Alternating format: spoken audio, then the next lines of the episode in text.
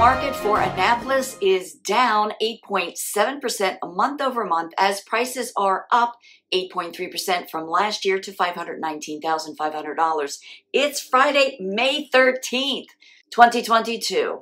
I'm Kimberly Barton of Kinetic Realty, your local market expert with this week's Annapolis Real Estate Report. Days on the market until contract moved down from 18 to 15 days. Annapolis inventory has 106 homes for sale with 30 new properties listed for sale since last report. Home prices in 21403 rose 19.1% to $542,000. 21401 increased 5.3% to $541,000. The prices in 21409 rose 1.2% to $480,000. Rental inventory dipped further to only 16 available properties at a median 2750 per month.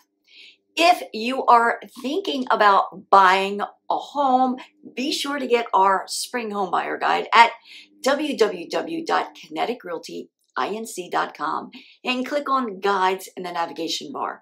That's this week's snapshot for the Annapolis Real Estate Report for May 13th, 2022.